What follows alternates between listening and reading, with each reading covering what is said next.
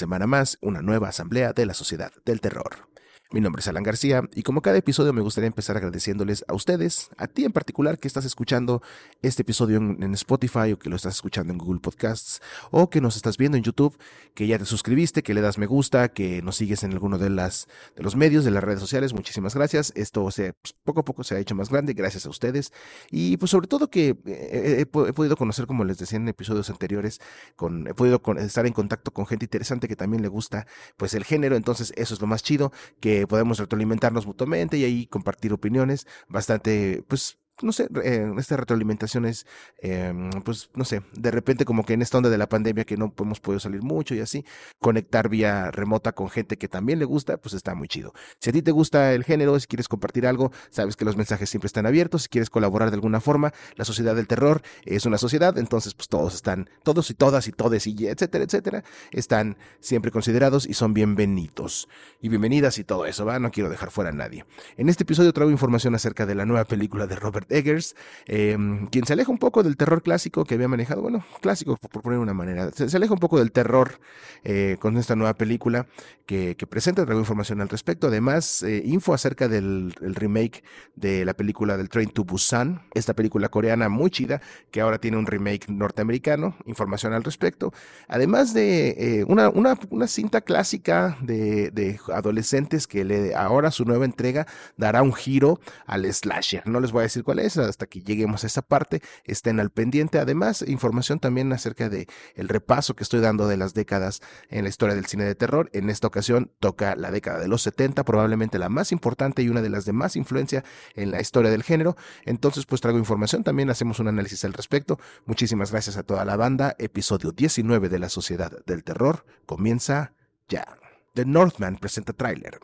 Eh, la nueva cinta de Robert Eggers, la mente maestra detrás de las grandes películas La Bruja de 2015 y El Faro de 2019, presenta su primer tráiler oficial, donde el director nos da una pequeña muestra de lo que será este drama épico que presenta para el próximo año. Alejándose un poquito de la, pues, de la temática de terror, como les decía, de, que había manejado en La Bruja, que ya desde El Faro eh, le había dado también un giro un poquito más dramático a sus historias y, le quitaba como esta carga terrorífica. Pues en esta ocasión como que se aleja todavía más, eh, presentando una especie de drama épico eh, que está localizado en, eh, en la Islandia del siglo X. es protagonizado por Alexander Skarsgård, quien es hermano de Bill Skarsgård, quien, a quien vimos hace poco como Pennywise en el remake de It de 2017-2019. Este, entonces, pues, esta nueva película también, también tiene las actuaciones de Nicole Kidman, Anya Taylor Joy, que pues ya sabemos que es el ajonjolí de todos los moles que prepara el buen Eggers. Entonces, y por si fuera poco, pues cuenta con la participación también de Bjork, porque pues nada que nadie dice más hecho en Islandia que la participación de Bjork. Entonces, pues a ver qué trae. El tráiler ya lo pueden ver en YouTube y en cualquiera de los medios que ya conocen. Entonces, está chido. Robert Eggers es un director muy interesante que aunque quizá no sea tan, eh, no sea tan cinta de terror, definitivamente valdrá la pena verla. Y por supuesto, haremos un comentario al respecto. Era solo cuestión de tiempo para que la exitosísima película coreana de 2016, Train to Busan, eh, que gira en torno acerca de un apocalipsis zombie, pues tuviera su remake norteamericano y es, será el año 2023, el 21 de abril de 2023, que será la fecha oficial de estreno de la nueva, eh, del nuevo reboot, la nueva pues, el nuevo refrito de Train to Busan, una película que te llevará como título Last Train to New York, porque pues obviamente se llevará a cabo en, esa, en ese estado, en esa ciudad, y será dirigido por eh, Timothy Ayayanto, eh, que es un director de Indonesia, quien eh, alcanzó cierto reconocimiento por la película Made the Devil Take You del año 2018, que por cierto está disponible en Netflix. Buena película de terror sobrenatural, quien, eh, y pues él será el, este director será el que se, se, encargue de hacer el remake de esta película. El guionista es Gary Doberman, quien también fue el guionista precisamente del remake de It.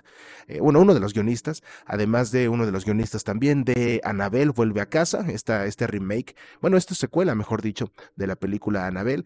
Entonces, pues a ver qué tal. El productor es nada más y nada menos que James Wan. Entonces, sabemos que pues este güey tiene ahí su toque. Vamos a ver qué tal el remake de Train to Busan. Creo que no puede pasar un episodio sin que hablemos de James Wan. Eh, su influencia ahorita está muy cabrón en el cine de terror. La nueva película de Triunfos Robados será un slasher.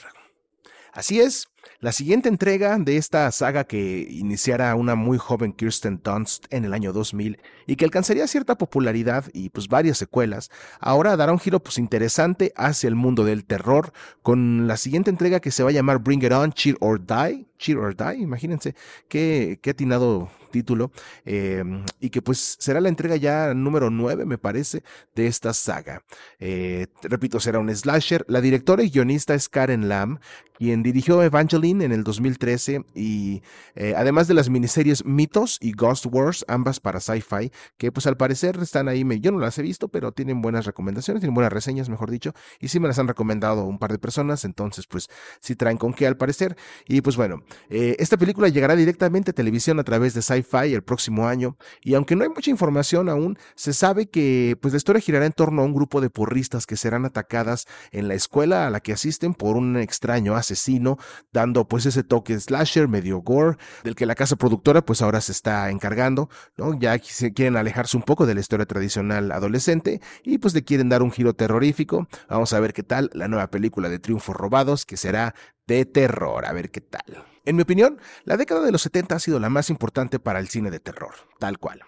Fue aquí donde el género alcanzó un altísimo grado de popularidad, con películas cada vez más ambiciosas, más agresivas y de mayor calidad. Además, el aspecto artístico del género comenzó a cuidarse pues, cada vez más, logrando verdaderas obras maestras en cuanto a horror se refiere. Una característica importante también de esta época, eh, pues es que fue el inicio del hegemónico dominio norteamericano en cuanto al género se refiere, que pues, se extiende hasta la fecha, ¿no? Antes de los 70, el cine europeo y hasta el cine mexicano de terror tenían, eh, pues, propuestas interesantes. A partir de esta época, desde los 70, el cine norteamericano se volvió el dominante. Los 70 fueron una época también donde varios de los directores que pues, su trabajo se extendió prácticamente hasta los 90, los 2000, algunos hasta la fecha, comenzaron a dar sus primeros pasos y en algunos casos tuvieron sus primeros éxitos. Wes Craven es mi director favorito, yo creo, de terror. Y eh, en esta década él lanzó dos películas que, pues, aunque no fueron, no han sido las más populares ni las más importantes en su carrera, sí fueron de una gran, gran influencia. Ahí está el gato atrás. La primera de ellas fue The Last House on the Left en 1972, eh, una cinta basada en hechos reales que cuenta con, un productor de lujo que fue Sean S. Cunningham, a quien eventualmente veríamos como director de Viernes 13, la primera. Entonces, eh, esta película eh, pues fue realmente un éxito. Con solamente 100 mil dólares de presupuesto alcanzó 3.1 millones en taquilla. Y aunque una película que tiene muchas fallas, aunque es una película que tiene muchas fallas en cuanto a edición, en cuanto a montaje, en cuanto a actuación, no se diga, las actuaciones, pues sí, en verdad son abismales. Em, es una película que muy importante al mismo tiempo para la historia de la filmografía de terror de Norteamérica. Cinco años después de la cita debut de Wes Craven, llegaría eh, su segundo trabajo, un, una cinta mucho más cuidada llamada The Hills Have Eyes en 1977, que marcaría el primer batazo de hit de Craven en su carrera. esta es una cinta que, cuenta pues ahí el desencuentro que tiene una familia con un grupo pues muy extraño de seres mm, de aspecto humanoide en las montañas de Nevada, que pues tienen la característica de ser caníbales. Fíjense lo que les decía, ¿no? Si, lo que les decía el capítulo pasado, que pues hay gente que no aprende. Si tú vas pues por transitando las calles, si tú vas transitando las carreteras del país y llegas a una gasolinería y el güey de la gasolinería te dice, oye, no deberías ir por allá porque la gente está, está loca, por más raro que se vea el güey de la gasolinería, pues hay que hacerle caso y no transitar. Esta familia lo entendió muy tarde y tuvo este encuentro con una familia, repito, con un grupo de caníbales que al parecer son, eran una especie de producto de la endogamia, si eran humanos, pero eran producto de la endogamia que se daba en esa zona en particular de Nevada, donde pues como no había gente nueva, entre familia empezaban a tener hijos y pues eventualmente salían estos seres muy extraños. En esta película, el toque de Wes Craven comienza a formarse y comienza a darle vida, digamos, a lo que eventualmente sería el alma detrás de las películas de Wes Craven. Es una cinta que deja mucho a la imaginación, pero al mismo tiempo da indicios muy particulares o muy específicos de hacia dónde quiere Wes Craven llevar la película. Entonces, pues em, realmente es una cinta que no solamente fue una mejora considerable en cuanto a eh, su trabajo se refiere, al menos en comparación de su, de su película anterior, sino que marcó también un éxito en taquilla y le dio oportunidad de crear nuevas cintas a, Craven. Eventualmente llegaría a su pico en cuanto a trabajo se refiere, eh, al menos en mi perspectiva, pero eso será en los 80. En esta época solamente lanzó estas dos películas, muy buenas, eh, es una forma muy buena yo creo. En el caso de Wes Craven creo que ver su, trabajo en orden cronológico eh, pues ayuda bastante a entender cómo es que se fue formando él como director. Entonces bastante recomendadas ambas películas, The Hills Have Eyes del 77 y The Last House on the Left, La Última Casa en la Izquierda de 1972. Ambas películas tuvieron remakes. La neta, pues ninguno de los dos tan bueno como las películas originales, pero pues igual vale la pena checarlos. En 1974, una película tomó por asalto las pantallas de la todavía conservadora Norteamérica. Esta cinta, dirigida por un joven director llamado Willard Job Hooper, conocido simplemente como Toby para los compas, logró ser una de las primeras cintas norteamericanas en ser prohibida en varios países, además de que contó con una campaña de desprestigio súper cabrona que pues eventualmente ayudaría para construir un poco el mito alrededor de ella. El nombre de la cinta, The Texas Chainsaw Massacre, por supuesto, La Masacre de Texas, una de las películas más importantes en la historia del cine de terror y que es hasta la fecha de tremenda influencia en el género. Además de haber lanzado el estrellato a una de las familias más interesantes en el cine de terror, y me refiero obviamente al cara cuero y su gente, esta película basada en los asesinatos de Ed Gein, quien se decía que realmente tenía una máscara hecha de piel humana y de ahí pues eh, la relación o el nacimiento del cara cuero, eh, es hasta la fecha una película de tremenda influencia, repito, y que pues ayudó a moldear en gran medida el género como lo conocemos. Eh, es una película que tiene un sabor independiente, que tiene un sabor em, pues diferente a lo que se estaba haciendo hasta ese momento y que pues de alguna manera abrió muchísimo más el espectro ah, del cine de terror y sería pues uno de los proto-slashers, ¿no? Además de que mucho del lenguaje visual que esa película maneja eh, hasta la fecha se sigue utilizando, ¿no? Por ejemplo, la persecución en la que el asesino pues ahí de manera torpe y, medio lenta se sigue viendo amenazante, ¿sí? En, en, pantalla y además de que eventualmente alcanza a su víctima y etcétera, pues eso es algo nuevo que, que, que no existía hasta antes, hasta antes de la masacre de Texas, esa es una de las, pues, de las contribuciones más grandes que tuvo Hooper al género. La masacre alcanzaría eventualmente cinco secuelas, dos precuelas y hasta un reboot, pero honestamente ninguna de esas obras tiene pues el sabor ni la calidad de la obra maestra que el gran Toby Hooper lanzó en 1974. Imposible hablar de los 70 y no mencionar esta gran película. Como lo mencioné en el programa pasado, El bebé de Rosemary de 1968 retomó el horror satánico y lo revitalizó, y su influencia en la década de los 70 fue indiscutible. La profecía de 1976, dirigida por Richard Donner, es una película pues, verdaderamente escalofriante que por momentos es brutal y por momentos es sutil como ella sola. Si bien el nacimiento del anticristo es un tema que ya había sido tocado en películas anteriores, la utilización de referencias bíblicas, eh, particularmente del libro del Apocalipsis o las revelaciones, fue un recurso novedoso y que pues, agregó de alguna manera misterio a la cinta. Además de todo, las actuaciones de Gregory Peck y en especial la del niño Harvey Stephens, que es el quien hace el, papel de Damian, el, pequeñito, este hijo del demonio, hacen de esta una obra maestra del cine relacionado con el satanismo. Sin embargo, la película más importante de corte diabólico en los 70 no fue esta, sino eh, una cinta de 1973 dirigida por William Friedkin y que está basada en la novela de William Peter Blatty, un escritor norteamericano, eh, me refiero obviamente a El Exorcista, mi película favorita de todos los tiempos y que es probablemente la más aterradora en la historia del cine. Estoy seguro que ya la han visto, por lo tanto no voy a ahondar mucho más en ella. Sin embargo, por supuesto que tenía que mencionar El Exorcista como la película más aterradora de todos los tiempos y hablando de los 70, pues como una cinta que, igual que, que La Masacre de Texas, dio forma a mucho de lo que eventualmente veríamos en pantalla. El mismo año que William Friedkin lanzara El Exorcista, el director Robin Hardy presentó The Wicker Man, película de 1973 que es una delirante cinta protagonizada por Christopher Lee y con una estética muy típica de la época de los 70, que cuenta la historia del pueblo de Summer Isle, eh, una remota isla ubicada en el archipiélago de las Hébridas en Escocia.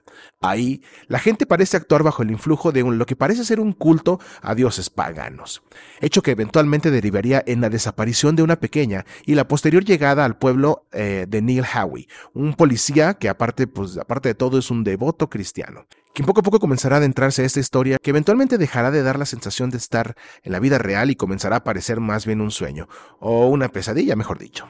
Esta cinta tuvo un remake en hace poco, creo que en el 2017, protagonizada por Nicolas Cage, que estuvo a punto de no llegar a cines europeos. Eh, pues Robin Hardy, el director eh, original y el creador de la idea, estuvo a punto, estuvo a nada de pedir que no, eh, que no se distribuyera la película en el viejo continente, porque pues al parecer las leyes allá lo amparan, entonces si él decía que no, pues no se estrenaba. Eventualmente accedió a que se mostrara en el cine, sin embargo se mostró renuente a hablar de la película él estaba en contra de que se hiciera un remake. No está malo, pero la película original del 73 es mucho mejor, tiene un ambiente eh, muy particular, tiene, sí, pues una, una atmósfera que, repito, parece más bien, eventualmente empieza a parecer un sueño y que tiene pues una carga oculta muy cabrona. Entonces, una película angustiante de alguna manera que no se puede poner en palabras. Vayan a checar The Wicker Man de 1973. El cine serie B tuvo también un extraño revival en los 70, donde una nueva generación de cintas de bajo presupuesto y con temáticas tan variadas como delirantes se hicieron presentes. Roger Corman, a quien mencioné en el episodio pasado por haber trabajado con Vincent Price en las adaptaciones de varias obras de Edgar Allan Poe en los 60, fundó la New World Pictures en el año 1970, que pues era una productora que daría cabida eventualmente a algunas de las historias más extravagantes que se vieran en la década además de, darle apoyo a una larga, pero muy larga lista de cineastas, eh, cuyos apellidos oscilan entre Cronenberg hasta Hooper. Con más de 50 películas estrenadas únicamente en la década de los 70. Algunas de las cintas más interesantes, en mi opinión, producidas por Corman son The Studded Nurses de 1970, dirigida por Stephanie Rothman, que es una cinta clasificación R por eh, su alta carga sexual y violenta, algo que caracterizaría casi a todas las producciones del señor Corman. Aparte, esta es la segunda producción de esta casa y desde aquí ya la clasificación R acompañaría a las cintas de Corman. Eaten Alive es una película de 1977 dirigida por el gran Toby Hooper, quien después del éxito de la masacre de Texas, eh, presentara esta versión pues medio retorcida y violenta de Psicosis de Alfred Hitchcock. Una cinta que aunque no tuvo la importancia ni el reflector que la masacre, sí logra una historia cautivadora, sangrienta y divertida, además de morbosa y medio pervertida, como les comentaba este güey Corman, como que le gustaba mucho ese pedo de la sexualidad. Piraña de 1978, dirigida por Joe Dante, es probablemente una de las películas más importantes en la filmografía de la New World Pictures, pues esta historia de un grupo de pequeños peces del Amazonas modificados genéticamente que escapan para crear terror en un grupo humano es, aunque no muy creativa, sí contada de una forma muy entretenida. Aunque la inspiración, ¿no? por ponerle alguna manera en Tiburón de 1975 de Steven Spielberg es bastante obvia, es justo también mencionar que las dos cintas pues tienen almas diferentes, ¿no? por ponerlo de una forma. En 1979, la productora de Corman lanzaría la que probablemente es su mejor película de la década, The Brood de 1979, repito, conocida en América Latina como El engendro del diablo, por alguna razón, que es dirigida por David Cronenberg y protagonizada por Oliver Reed y Samantha Eggar. Cronenberg escribió el guion de esta película en el 77, sin embargo, al no encontrar financiamiento, pues decidió enfocarse en dirigir Fast Company, una, una cinta de carros que pues se aleja un poco del estilo que él había manejado en sus primeras cuatro o cinco películas, eh, apenas estaba empezando su carrera. Sin embargo, en el 79 obtiene el financiamiento para The Brood gracias al generoso sistema de ayudas del cine canadiense y pues le dan luz verde para empezar con esta película sin duda era la película más inquietante y retorcida que Cronenberg había filmado hasta ese momento, aunque pues todos sabemos que eventualmente se sobrepasaría a sí mismo. Aunque funcionó muy bien en taquilla, en su momento fue menospreciada por la crítica, pero como sucede con la mayoría de las obras de Cronenberg, esta era una cinta pues muy adelantada para la crítica de aquel momento y recibió críticas muy polarizadas, pero eventualmente pues ha sido revalorada. Un como dato curioso, esta New World Pictures también estuvo detrás de las producciones de los documentales, algunos de los documentales más importantes de los 70. Eh, particularmente estuvo detrás de dos de mis favoritos. Bueno, uno no es un documental, uno sí es una película. El primero es The Kids Are Alright de The Who. Esta, esta productora de Corman estuvo detrás de este documental acerca de la banda de Who. Y la película Rock and Roll High School de Los Ramones de 1977, una cinta muy chistosa que no es de terror ni nada, pero pues tiene como protagonistas a Johnny, a Joey, a Tommy y a Didi, entonces pues vale la pena también checarlas. Fuera del terror, un poquito más de comedia, pero cintas interesantes también. Bueno, la primera documental y Rock and Roll High School de comedia, muy buenas cintas. La neta, Los Ramones, pues muy buena banda. En lo personal, las cintas de horror comedia me gustan mucho, es probablemente uno de mis géneros favoritos, y en esta época, cintas de tremenda influencia vieron la luz. Comenzando precisamente por El joven Frankenstein de 1974, una, parodia al cine clásico de terror dirigida por el genial Mel Brooks y protagonizada por Gene Wilder, quien también coescribió el guion junto a Brooks. Además de que también aparece Marty Feldman en una actuación delirante. No solo está considerada dentro de las 100 mejores películas cómicas norteamericanas eh, seleccionadas por el American Film Institute, sino que también fue elegida para su conservación en el National Films Registry de la Biblioteca del Congreso de los Estados Unidos, algo que no sucede con las películas de terror. Y es que esto, es que esta cinta es más bien de comedia, toma un poquito la, la temática de las cintas clásicas, hace referencia a muchas cintas clásicas del cine de terror, pero pues es más bien una parodia muy al estilo Monty Python, ¿no? Muy, como eh, con ese lenguaje. El joven Frankenstein es una cinta que a través del humor hace una reflexión sobre el tema del género y lo descontractura, le quita esa especie de rigor que lo caracterizaba hasta ese momento y logra un homenaje con cariño y respeto muy importante a una tradición de filmes de terror. Sin embargo, la película de horror comedia más importante, o al menos para mí, eh, y que de alguna forma retoma esta deconstrucción del género y lo lleva mucho más allá, es The Rocky Horror Picture Show de 1975, cinta dirigida por Jim Sharman, basada en el musical homónimo de Richard O'Brien y protagonizada por una muy joven y muy hermosa Susan Sarandon y Tim Curry. Una obra maestra de la comedia, esta es una cinta que sigue siendo objeto de culto después de más de 35 años de su primera aparición. Esta película, más allá de la historia y sus chistes, es un excelente musical cargado de sátira que logró que varias canciones eh, del soundtrack original pues sigan siendo parte de la cultura pop. Una película muy extravagante con una temática abiertamente sexual, el show de horror de Rocky sigue siendo hasta el día de hoy una película transgresora y de tremenda influencia para el género. Además de todo, la tradición de ver esta cinta en el cine, disfrazarse de alguno de los personajes, cantar las canciones, hacer un desmadre en la sala y todo eso, pues es una de las más arraigadas en la comunidad horrorífica norteamericana. Además de que, pues creo que es una película que dio eh, reflectores a la comunidad, al, cine de la comunidad LGBT, etcétera, etcétera, que pues eventualmente saldría más del closet. Esa es una película que, mucha gente o mucha banda pues toma como estandarte y creo que está muy chido que haya servido también como, pues, como estandarte de lucha y que siga funcionando hasta la fecha. El show de horror de Rocky, una película muy divertida. Si no la han visto, chequenla. Está en alguna de las plataformas de streaming o al menos hasta, hasta, hasta poco.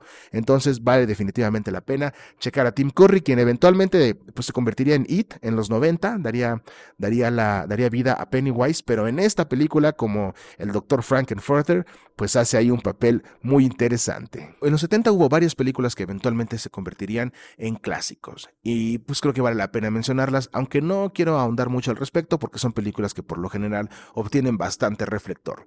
¿Cuáles son las películas más importantes y de mayor influencia en los 70?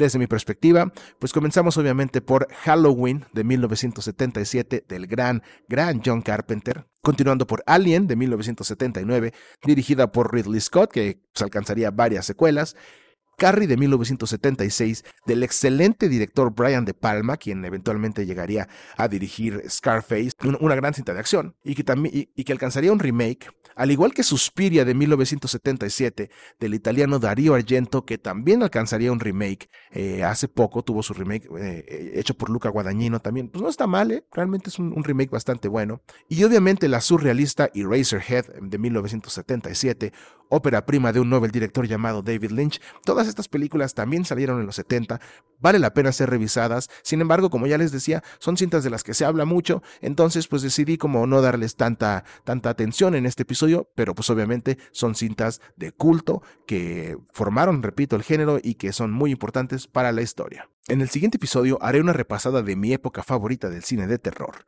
los 80, una de las épocas más importantes y sobre todo de las más entretenidas en cuanto al cine se refiere. Y si has llegado hasta este momento, quiero agradecerte por haberme acompañado en esta nueva asamblea de la Sociedad del Terror. Están a punto de estrenarse los episodios especiales. Uno, espero que los próximos sábados 25 y 1 de enero estén ya disponibles las nuevas asambleas de la Sociedad del Terror, episodios especiales para pasar la Navidad y el Año Nuevo. Muchísimas gracias a toda la gente que nos que da like, que nos, se pone en contacto con nosotros, la Sociedad del Terror en todas las redes sociales. Chido, que tengan muy buen día, muy buena semana. Adiós.